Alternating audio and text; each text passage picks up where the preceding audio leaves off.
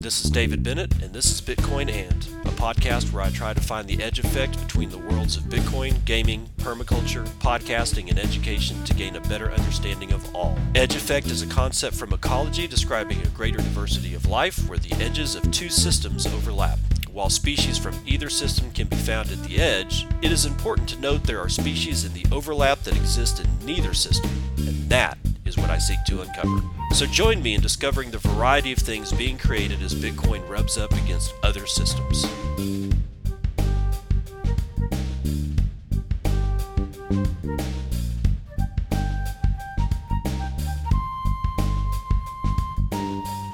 It is 6:05 Central Standard Time. It's the 8th of December 2020. This is episode 335 of Bitcoin and I'm going to remind you of some November highlights courtesy of Matt Odell.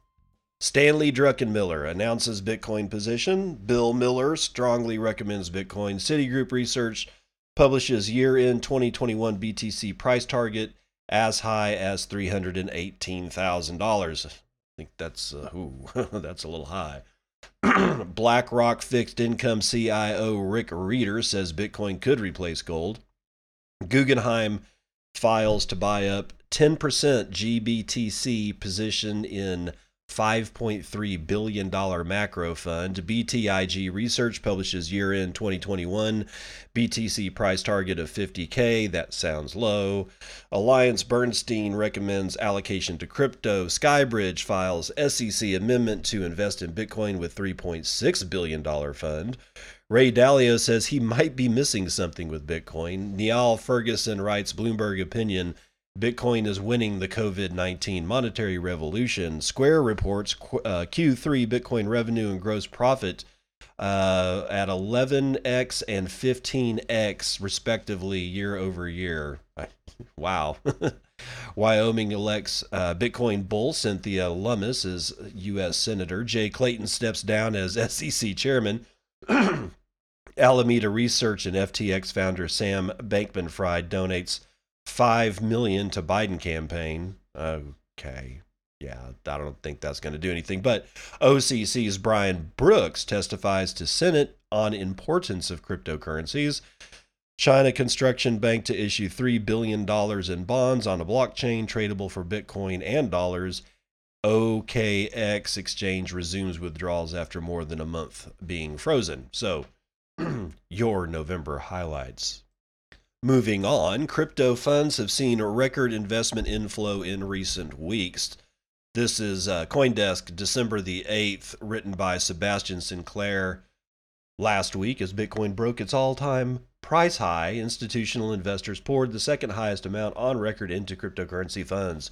According to a Reuters report citing data from digital asset manager CoinShares on Monday, large scale cryptocurrency funds saw an inflow of $429 million last week alone. Wow. Largest ever weekly inflow was 468 million, which was seen 3 weeks ago. The data showed the sector jumped to an all-time high of 15 billion dollars in assets under management for the year so far. By comparison, there was 2.57 billion dollars in assets under management at the close of 2019. So far, Bitcoin has attracted $4 billion in inflows in 2020. Bitcoin hit an all time high of 19,920 on December the 1st in a sharp rally, likely fueled by listed firms making treasury investments in the cryptocurrency, a launch of crypto services by PayPal, and bullish billionaire investors. Quote, We have seen a decisive shift from inquiries of a speculative nature to those that begin with comments such as Bitcoin is here to stay, please help us understand it. James Butterfill, investment strategist at CoinShares, told Reuters. Butterfill also noted that the level of interest is so high, Bitcoin is likely only on the cusp of institutional adoption. Bitcoin and associated investment products were the most popular out of the cryptocurrency options among bigger investors last week. The top cryptocurrency by market value took the lion's share of the total assets under management at around $334.7 million, or I'm sorry, million, out of the $429 million across all crypto assets. Ether uh, came in second place During the same period, it attracted around $87.1 million, likely from investors wanting exposure ahead of the Ethereum network's launch of the ETH 2.0 beacon chain and bullish decentralized finance fundamentals. Okay, well, that's a lot of money pouring into Bitcoin. And uh, when you say come in second, but you're coming in second at like 24% or 20% of what's going into Bitcoin, I'm not sure if that's actually, I mean, technically, yeah, it's second place, but that's like a whole lap. Actually, that's like four laps. Uh, you're running a race.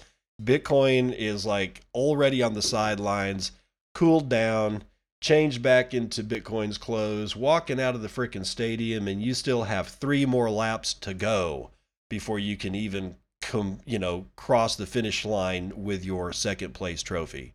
I don't know, man. It is just uh, whatever.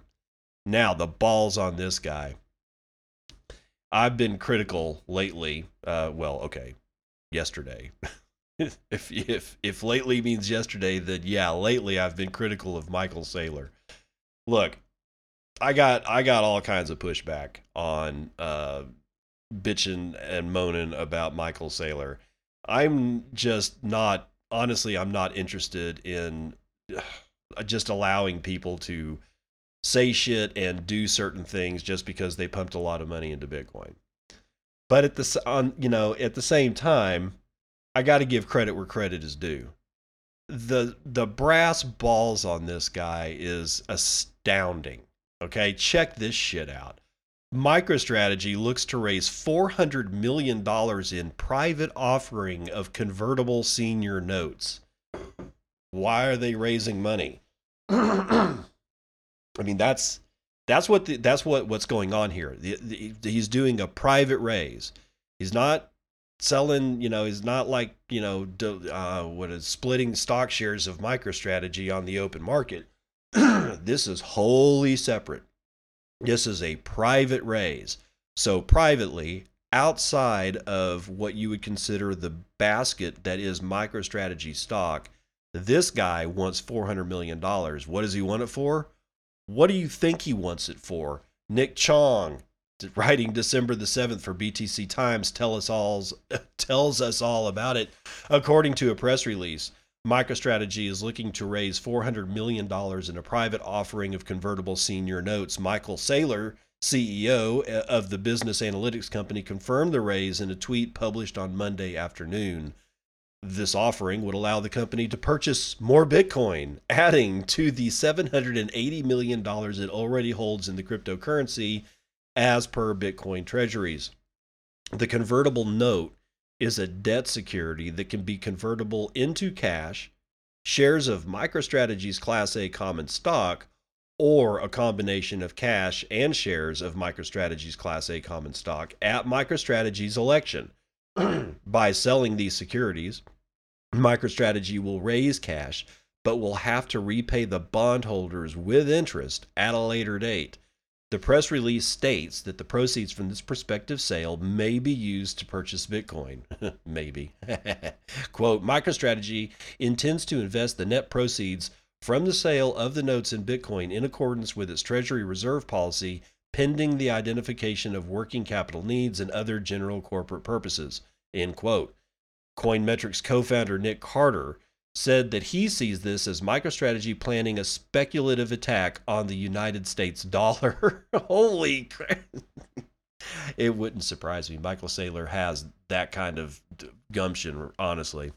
This latest move comes just days after the company deployed $50 million into Bitcoin, purchasing an additional 2,574 coins at an average price of $19,427. This latest decision to pursue more capital to buy Bitcoin also comes after CNBC anchor Melissa Lee questioned Michael Saylor on whether MicroStrategy is becoming a Bitcoin focused hedge fund as opposed to a business analytics services company. And that's kind of been my question. That'll that'll do it for this particular article. But um, Let's go back and see what he published in that tweet. Let me just look at the actual tweet Michael Saylor and his big, massive brass balls decided to tweet out. Let's see. This uh, is December the 7th, 4:05 p.m. MicroStrategy announces proposed private offering of 400 million of convertible senior notes. Okay, and then he just links to a blog blog post from microstrategy.com. So there you go. Uh, now again, this has been my question as to whether or not he's going to end up turning into a hedge fund. I think two things are going to happen. Actually, I think three things are going to happen. I think they're going to continue doing their business analytics company. But now, with their very sizable position in Bitcoin, I think that they're going to end up uh, spinning off a hedge fund like a uh, GBTC. I mean, they've got the Bitcoin to do it. And at this point, if they get $400 million, if this ra- uh, private funding round is successful and they go into Bitcoin and Bitcoin even, you know, goes up a couple of percent, they're going to make a lot of people really happy because they're going to allow uh, an outlet of melting ice cubes to be able to remain not only remain frozen but collect more ice. You get my drift? And in today's monetary environment with money printer go burr, uh, that's going to be a good play.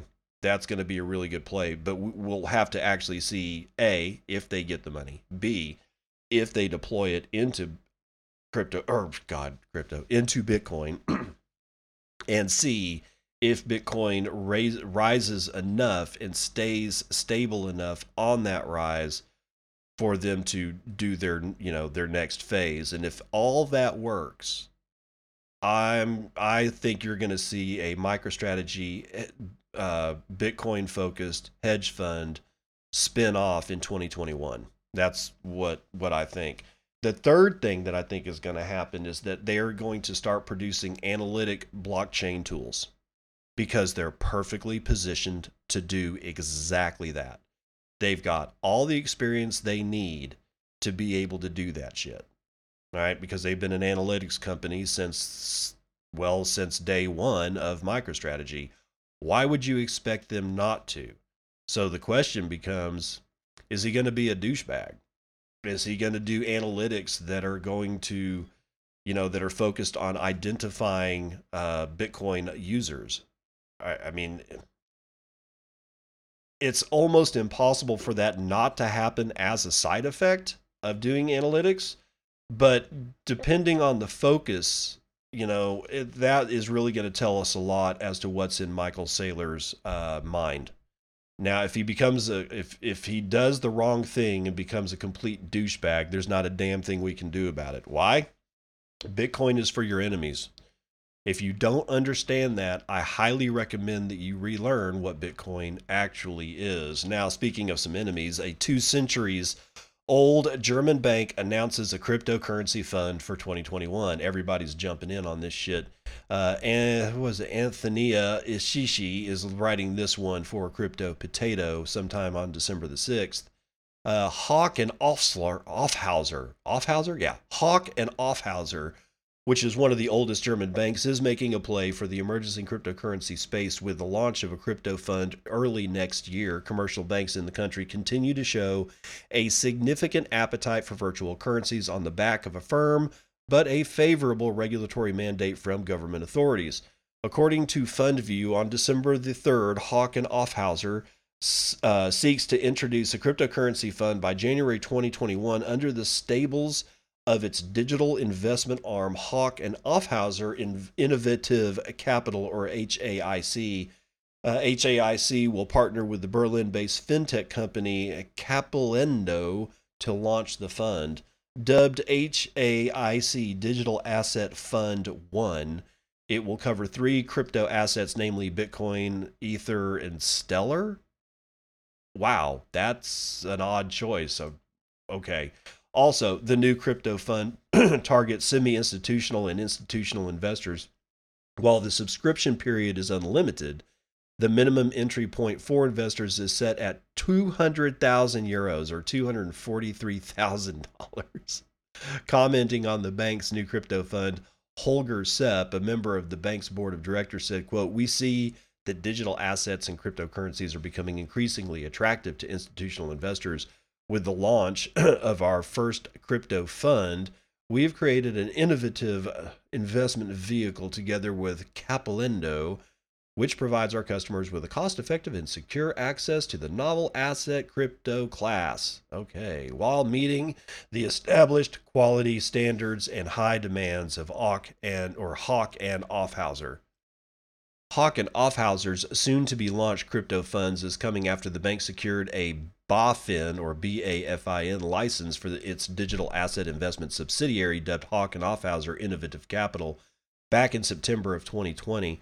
The BaFin license allows HAIC to operate as a duly registered capital management company. At the time, the bank's senior hierarchy was already alluding to a foray into cryptocurrencies with board member Michael Bentlage highlighting, quote, forecasts predict growing demand for fund products for digital assets, and we are also seeing strong interest on the customer side. Therefore, it is important for us to set the right course at an early stage to give our customers access to this innovative asset class, end quote. As previously reported by Crypto Potato, BaFin classified cryptocurrencies as financial instruments, thus paving the way for institutional access to the asset class. Back in November of 2019, regulators in the country began developing a legal framework for banks to function as cryptocurrency custodians, a necessary development for broad based institutional involvement. So there you go, 200 years old and at least they get it. I don't, you know, of course they're buying, you know, a couple of shit coins along with with Bitcoin, but I, you know, whatever. That's going to happen. And I can bitch and I can moan all I want. All of us could. but what's really going on here is they're scrambling. They're trying to figure out how how to remain relevant in this new century and as of late they haven't been doing a good job. So they're jumping in. And like I said, Bitcoin is for enemies. It really is. That's something that we, you know, few few understand as the uh, as the meme goes. Few understand. if it wasn't for our enemies, then that means that somebody somewhere has a decision making capability of who can buy Bitcoin. And the second that happens is the second Bitcoin fails. Thankfully, that cannot happen. Why? Because Bitcoin is for enemies the fact that it is for your enemies means that you don't have say as to who gets to buy Bitcoin. I don't have a say who gets to buy Bitcoin. Ultimately, this is good. And if you think of free speech, outside of yelling bomb or fire in a, you know, I don't know, a crowded theater, um, you should be able to say anything you want. That includes giving Nazis the right to march in public you may not like them. I don't like Nazis. I would I would not go to that march. I would stay as far away from that march as humanly possible. But honestly, they have the right to free speech. Just because that they, you know, embody views that are relatively evil doesn't mean that they don't get to spew that bullshit out in public because honestly, at least in the United States, under the First Amendment, as long as they're not yelling bomb or fire in a crowded theater, shooting anybody, beating somebody up, and it's just a peaceful march, they have a right to do it. And honestly, the fact that we can shut that shit down, even though that we're staring at the First Amendment square in the face, that that's dangerous crap. And the point I'm making here is that you can't do that with Bitcoin. Anybody in the world can own it. Let's say I live in the United States and the uh, Office of the Comptroller of the Currency gets a new uh, interim secretary or whatever, or director, whatever you call them, and they ban Bitcoin. Does that mean I can't own Bitcoin? No, of course not. I'm still going to be able to buy Bitcoin. And if they shut down every on ramp in the United States, I will still be able to buy Bitcoin. You cannot stop me from buying Bitcoin because there's no way to regulate it. That's why Bitcoin is for enemies. I just, you know, that's important to that's important to keep in mind as we all move forward and we deal with the inevitable FUD that's going to come down the pipe. How do I know it's inevitable? Because it's always happened. now, coming off of that, and you know, governments regulating Bitcoin, maybe banning Bitcoin, making it illegal. I mean, all the the crap that we've been hearing lately, which we always hear. Here's the bulwark. Institutions will protect Bitcoin from government overreach, says Eric Voorhees. I'm not a fan of Eric Voorhees, but when he's right, he's right. Sam Bourgi is going to tell us about it from Cointelegraph. Uh, institutional investors will play an important role in securing the future of cryptocurrencies like Bitcoin, according to Eric Voorhees, CEO and founder of Shapeshift.io. In a panel discussion, discussion at this year's LaBitConf, Voorhees and or Voorhees said Bitcoin's adoption curve will grow substantially over the next five to ten years. In that time, Voorhees estimated that half of the world could have exposure to BTC. He believes that mass adoption will occur much later, however, once Bitcoin becomes the global monetary standard. The panel was virtually unanimous in the view that Bitcoin is better served with entities of different persuasions buying and holding BTC in this vein. Institutional adoption is a net positive for the ecosystem because it ensures that the rules of the game never change and that governments don't try to interfere. Voorhees said governments have a greater incentive to censor Bitcoin if it's used primarily by retail investors. With large institutions in play, there may be a natural bulwark against government overreach.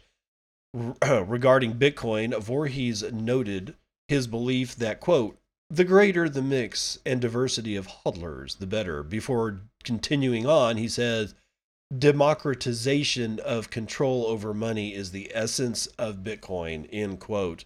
Although Voorhees says we are still in the very early stages of institutional adoption, 2020 has been a watershed year for the digital asset in terms of orthodox acceptance. Major investors like Paul Tudor Jones, Stanley Druckenmiller, have confirmed their stake in Bitcoin, while PayPal and Cash App are buying up most newly mined BTC. Meanwhile, digital asset manager Grayscale continues to uh, amass Bitcoin and Ethereum amid record inflows into its funds.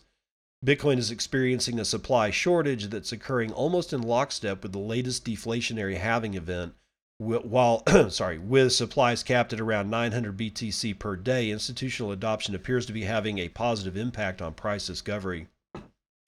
In Voorhees' view, the real surge in institutional interest will occur near the peak of the next bull market when not owning Bitcoin will inflict reputational damage. Oh, ouch. Higher prices are no issue for major institutions, many of which are waiting for Bitcoin to catch up to their liquidity, according to Voorhees. So, I agree. I agree with Eric. I mean, is it good or bad for Bitcoin? I don't think Bitcoin actually cares. Is it good or bad for us? Well, it's it I've said it before. I mean, think about it this way. You got Grayscale, you got MicroStrategy, you got PayPal, and you've got uh oh god, uh Square, okay?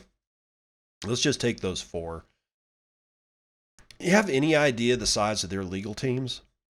What do you think they're you, do you, do you think that they don't have an in-house legal team at every single one of those places? Because they do. Now they'll reach out to outside counsel to basically backfill when they say well we need somebody to actually you know do this part of the lawsuit or whatever. Yeah they'll go they'll reach out to outside uh, outside counsel. But the amount of lawyers that they have in house is is quite staggering. It's actually uh, fairly impressive when you look at corporate in-house legal teams. They're very well staffed with people who know exactly what the hell's going on.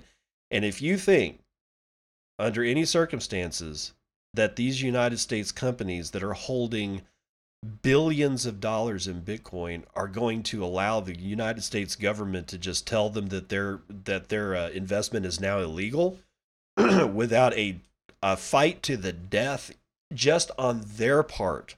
Okay, just on their part alone they're going to sue the United States government for grievance. Okay, you can't really sue the government, but you can sue the Treasury, you can sue the SEC, you can sue like these sub departments, and that's exactly who they're going to go after. Gee, I mean, I'm serious. The second that you know Tlaib Rashida or whatever her name is, if she were to get a bill passed at any time that says that holding Bitcoin is illegal or whatever, um, you're gonna you'll see a fight and you'll see a fight first from the institutions and then the rest of us are going to join in in a cacophony that will not be able to be squelched. This is why I don't worry about Bitcoin, and it's also why I Bitcoin. Holy crap, it's already time to run the numbers.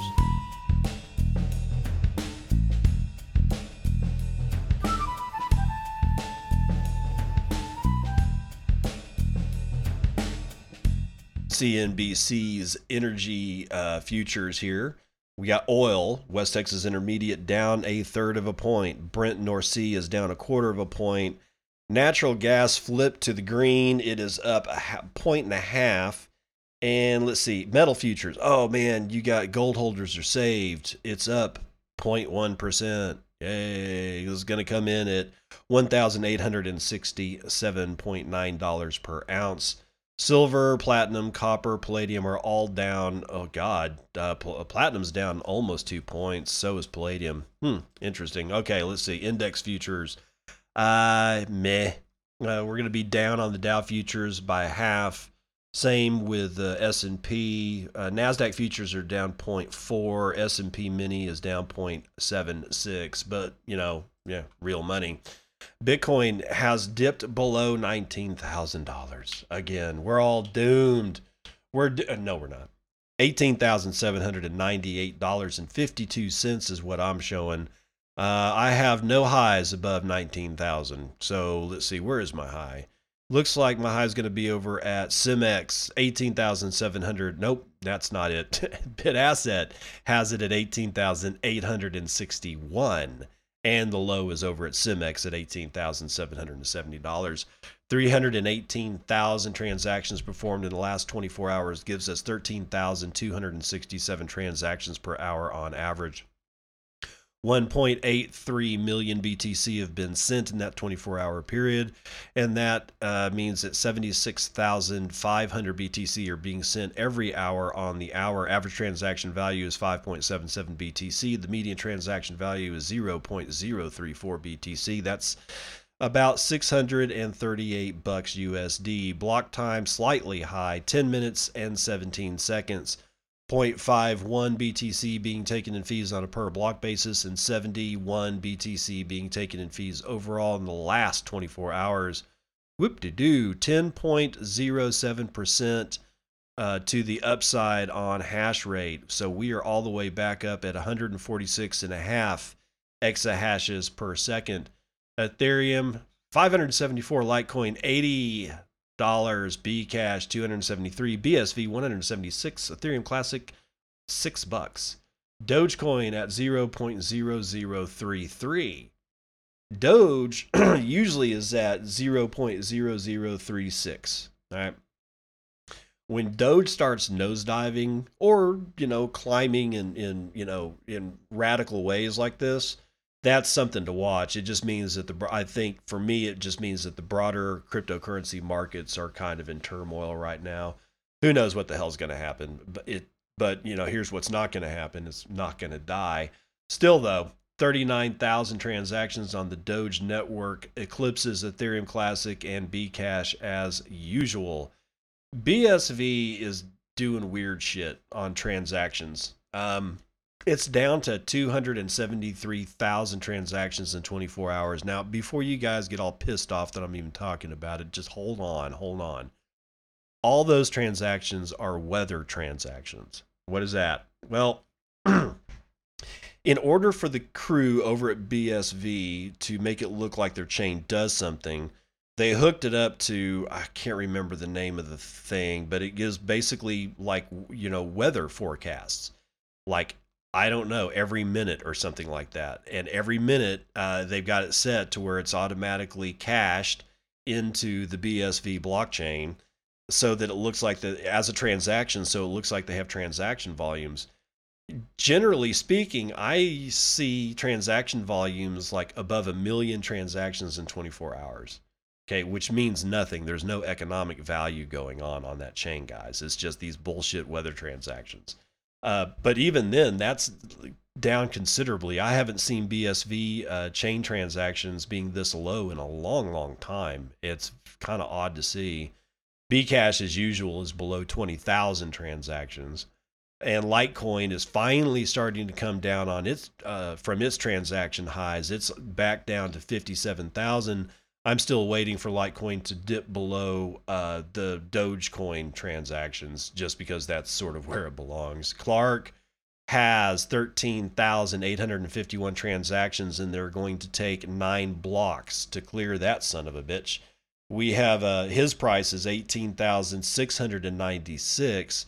The money supply is eighteen million five hundred and sixty five thousand four hundred and eighty one point six five BTC. You're gonna be able to buy ten ounces of gold for one BTC. We have dipped squarely below the 3% mark on the Bitcoin versus gold market cap. We are at 2.87 market capitalization in total has dropped to below $350 billion.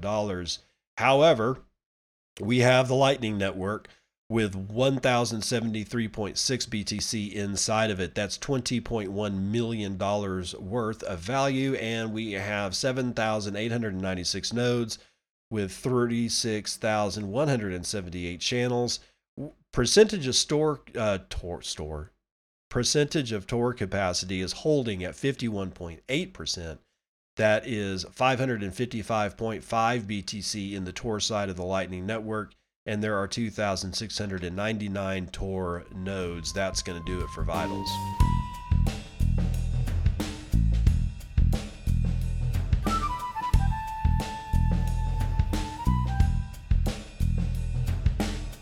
Welcome to part two of the morning roundup. I'm going to start this one off understanding why Foxconn put suicide nets all around their building. It's so executives don't jump off and try to kill themselves when shit like this goes down. Ransomware gang demands $34 million in Bitcoin from Foxconn. Jeff Benson is going to tell us about it from decrypt.co. He's writing this yesterday multinational electronics and technology company was reportedly struck by a ransomware attack by Doppelpaymer November the 29th. Alrighty then. Multinational tech companies, which understand firsthand the value of cybersecurity, can be targeted by ransomware groups. Foxconn, a publicly traded electronics and tech company headquartered in Taiwan, was hit by a ransomware attack on November the 29th, according to reporting from information security news site Bleeping Computer. The hackers responsible say they encrypted data related to its North American operations and have told Foxconn to pay roughly 1,804 Bitcoin, currently worth about $34.5 million, for a decryption tool. A ransom note from the hackers, a group known as Dop, Doppelpaymer. Okay, Dopper Doppelpaymer. Should be Doppel. I think it's supposed to be Doppel, not Dopper. Doppelpaymer stated, quote, if no contact made in three business days after the infection, first portion of data will be shared to the public. Ooh, damn. Given that the deadline was last week, Foxconn has presumably reached out to the hackers. Decrypt has emailed the company for details, but has yet to receive a response. I wouldn't expect one. The attack reportedly hit at the tech giant's Mexican facility for electronics assembly and shipping.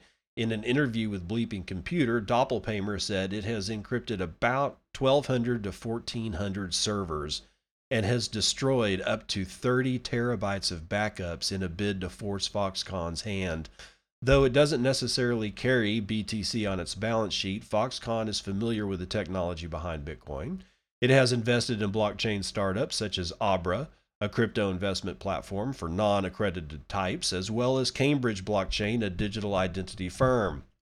The $34 million in Bitcoin it's being asked to pay is a drop in the bucket. IT security company Black Fog recorded 28 ransomware attacks in November alone, including against Mattel Toy Company, Manchester United Football Club, damn, even Man U got hit, and Baltimore Public Schools.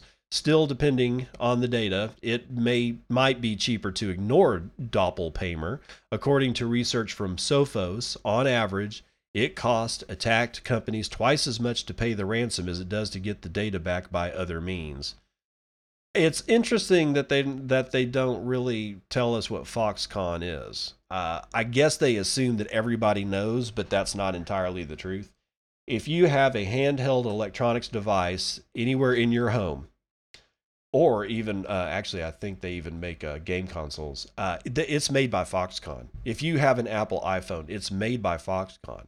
If you have an Android phone, most likely it is made by Foxconn. It is Foxconn is pretty much the single lar- it's certainly the largest, but I think it's single-handedly kind of cornered the handheld electronics market. So when Foxconn gets hit by a ransomware attack, it's not, you know, Mattel Toy Company getting hit by a ransomware attack. Who cares? Foxconn, Eh, I mean, yeah, it's a slave labor camp, but it's a slave labor camp that literally makes, you know, probably 40% of communication tools in the world. Probably should look at that. Turner Wright is going to tell us we should do whatever we can to legalize Bitcoin. He's going to be talking about this interview with Ron Paul here.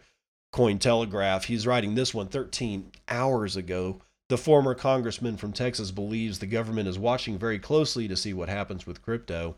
Former presidential candidate and Congressman Ron Paul has been more outspoken about government oversight concerning Bitcoin and other cryptocurrencies in the last week, calling on people to be vigilant.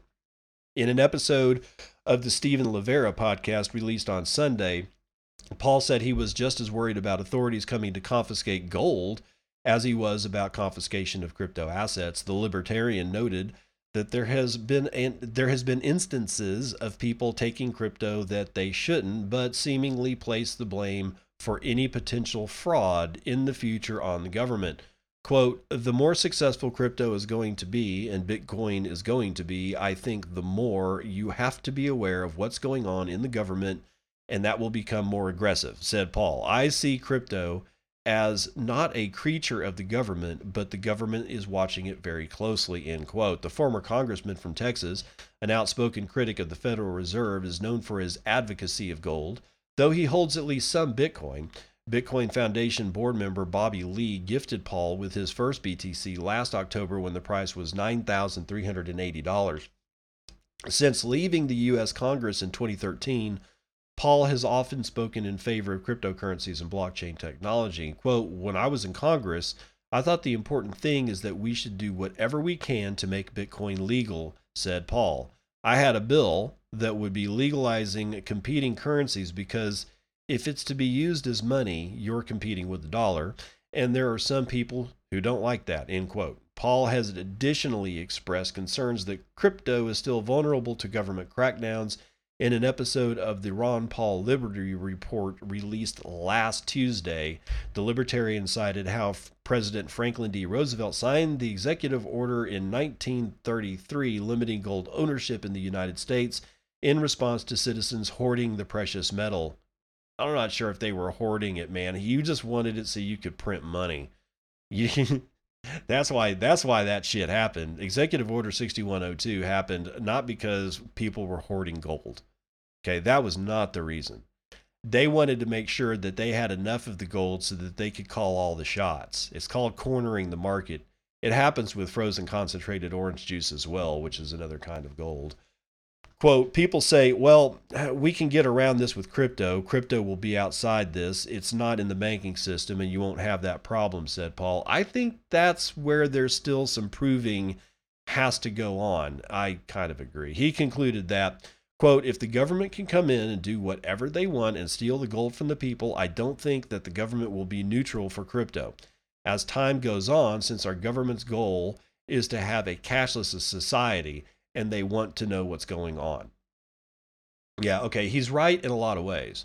Um, a fight is coming. See, this is what, and I've been saying it for a while now. A fight is coming. It is inevitable, right? And we're going to be alive. We're we're not. I I don't think we're going to see like you know a million dollar Bitcoin until well after we mop the floor with these assholes, and that's what's going to have to happen. It can't be some kind of you know, small, you know, victory in the court of public opinion that we're right. No, it has to be a unified front that is overwhelming, that just masses over the United States Congress and around and governments around the world. It has to happen simultaneously.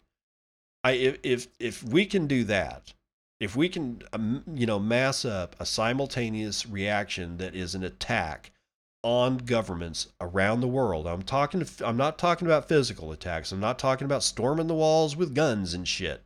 I'm talking about using their own mechanisms against them. Their own th- their own instances of legislative war, we have to turn that back into their own direction. We've never done it before, and we certainly haven't as an entire world's population done it all at once. Generally speaking, we have civil wars in different places around the globe at different times. But what happens if it all happens at the same damn time? Because I think that that's a very likely possibility. And I think that the energies are converging at this point that has something to, you know, like the whole COVID thing around the world, the whole, you know, possibly forced or mandated vaccinations, no travel, monetary policy, and then the rise of Bitcoin all coming together at the same time may very well end up being a situation where there is a worldwide civil war. In so far, hopefully, that it's mostly peaceful. I say that tongue in cheek, but mostly peaceful being that it's a legislative war, that the people of the world just get to the point where they've just had enough and they either start running for Congress, you know, their versions of Congress themselves, and win, get in and start jacking shit up from the inside while the rest of us are remain obstinate on the outside to where it's civil disobedience to the point where those that remain in government figure out that the party is now over that there's you know they're going to have to you know maybe their great grandchildren will be able to corrupt the son of a bitch again but they're kind of done for now that's what really needs to happen otherwise we're just going to remain being enslaved which comes brings me to this story bitcoin a humanitarian defense system, says human rights leader Alex Gladstein. And this is written by Andrew Hayward for decrypt.co. During today's initial broadcast of the 2020 Latin American Bitcoin and Blockchain Conference, which runs through Friday, Human Rights Foundation Chief Strategy Officer Alex Gladstein argued that Bitcoin serves a critical purpose as a humanitarian defense system. Gladstein's presentation focused on surveillance states around the world and how people often gladly trade their digital privacy away for convenience. Quote, a lot of times you do it to yourself, he said, rather than being forced by a government, but it is fueling a surveillance capitalism. Quote, it's really this trade off that you willingly make where you give up some of your privacy and freedom for convenience, speed, and comfort, he said. That is a trade off that I think Bitcoin can fight. Gladstein pointed to the immense growth of China's surveillance state and its reputation based social credit system, which is gradually coming to life. I wouldn't say gradually, I think it's well on its way.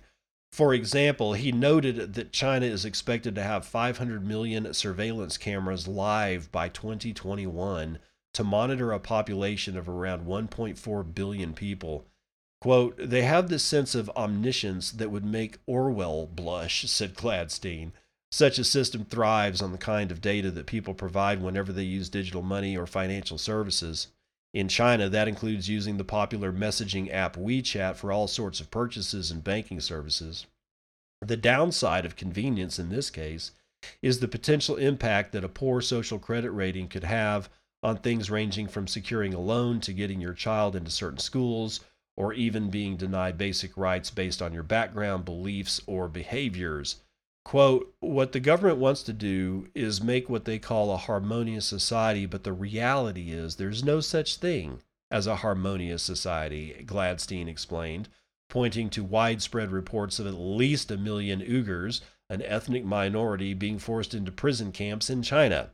Quote, when they try to smooth everything out and make everything look perfect, what they actually do is crush a lot of people underneath. How does Bitcoin play a role then? Well, Gladstein believes that a key part in slowing the increased centralization of data is to avoid payment methods that loop in third parties, such as credit cards and typical mobile payments platforms. With cash or coins, merchants don't know anything about you, and that worked fine in the past, but the world is changing rapidly, and cash usage is down significantly. Quote, could we have a different kind of cashless society? Is a decentralized financial system without third parties and controlling authorities possible? He said, pivoting to Bitcoin.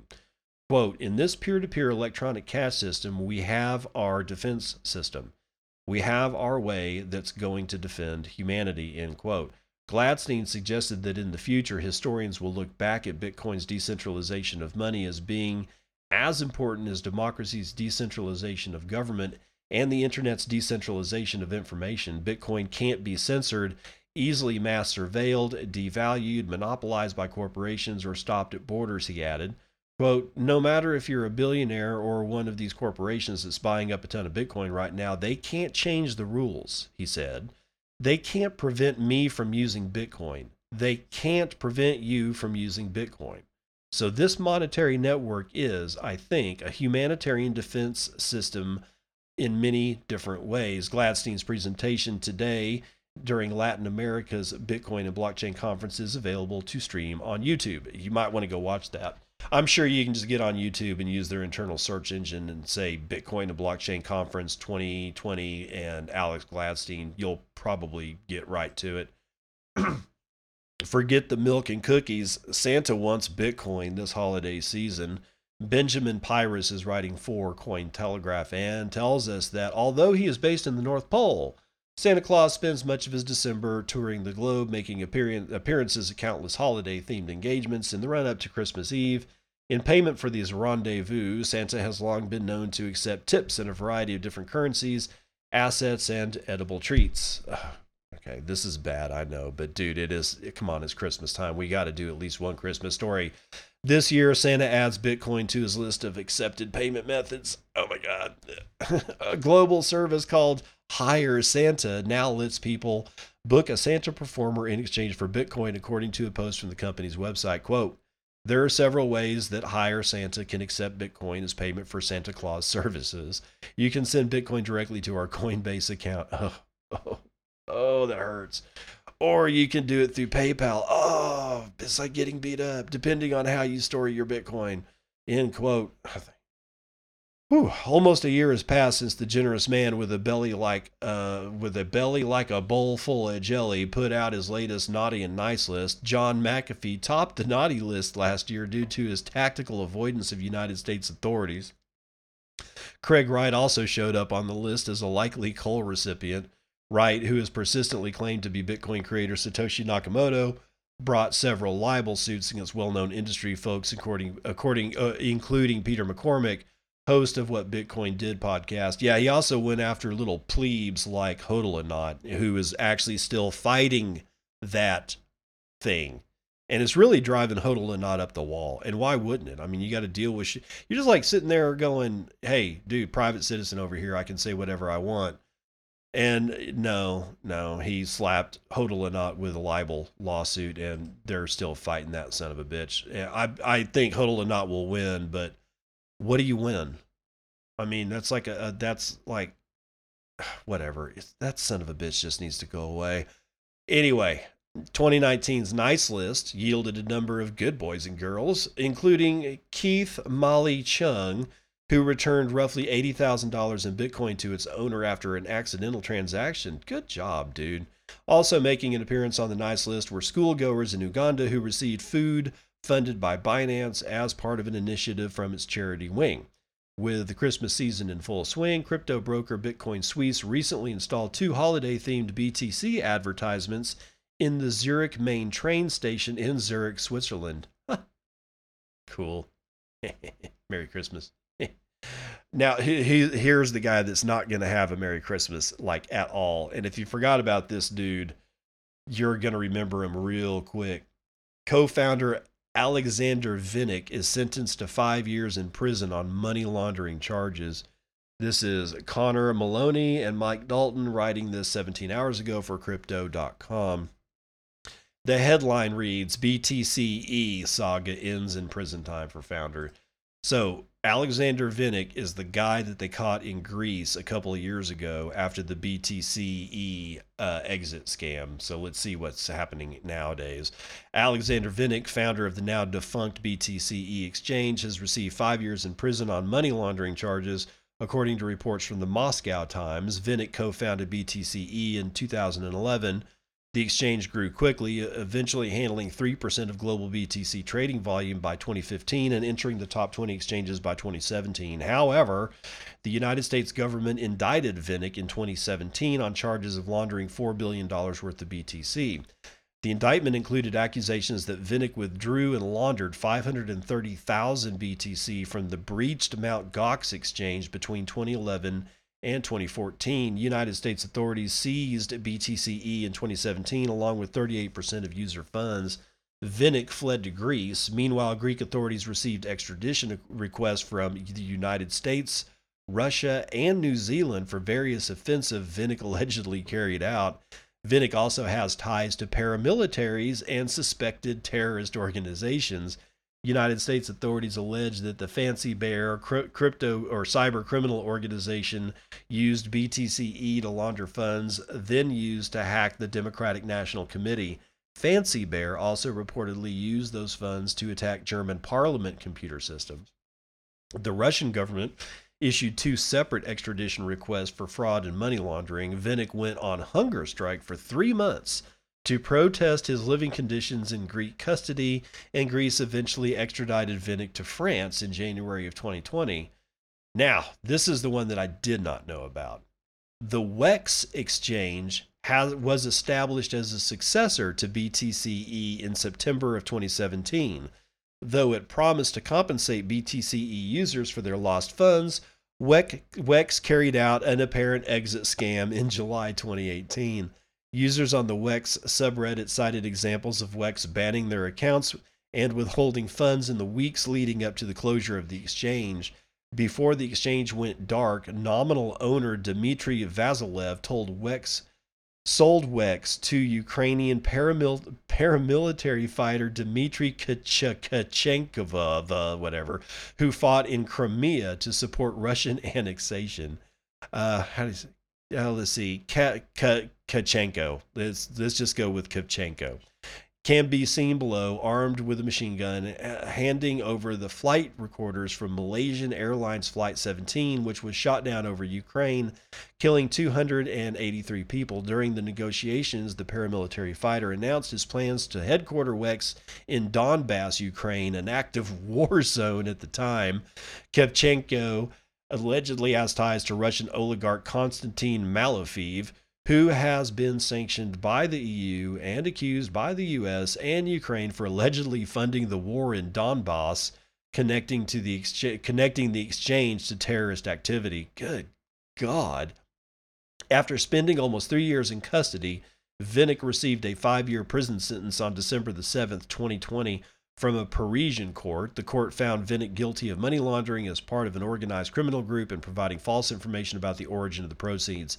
In June 2020, New Zealand authorities recovered $90 million allegedly laundered by Vinnik as part of a wider $4 billion money laundering scheme that spanned multiple international jurisdictions. Vinic was charged in France eh, with making $164 million in Locky ransomware attacks on 188 French victims, including local authorities, businesses, and individuals between 2016 and 2018. The court dropped these charges but found Vinnik guilty of laundering money gained from those very same attacks. Vinnik was fined $120,000 in addition to his five year sentence. It is not clear whether Vinnik will face additional charges and prison time for fraud charges in Russia upon his release from French prison. Oh man, God, what a saga that is, dude. I had no idea that BTC-e was uh, that far down that weird side of that rabbit hole. I mean, paramilitary. I mean, although I got to admit, I mean, we got the Venezuelan army, you know, mining Bitcoin, so I guess I shouldn't uh, be too surprised. Anyway, that's going to do it for the morning roundup.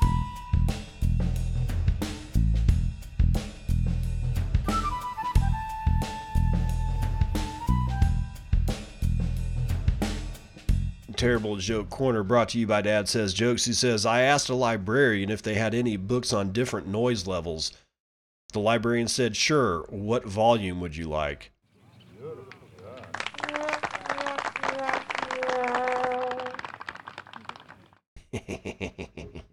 All right, guys. Uh, I am going to be bringing you a uh, interview later, not not now, clearly, not for this show. Uh, but later today, I am going to be interviewing uh, Mr. Jack Spirko from the Survival Podcast, and going to ask him about certain, you know, certain things like you know permaculture, uh, possibly some education stuff, and and where these things rub up against Bitcoin. You know, what what are we seeing in regenerative ag- agriculture that seems like it might possibly not only rub up against Bitcoin, but sort of have some of the same attributes. Because we're seeing, I'm seeing like a, kind of like a sea change in the human condition, and a lot of it seems to be going nodal. and I won't get into it too far. Anyway, expect that interview to come out soon, TM. Other than that, I will see you on the other side. This has been Bitcoin and, and I'm your host, David Bennett. I hope you enjoyed today's episode and hope to see you again real soon. Have a great day.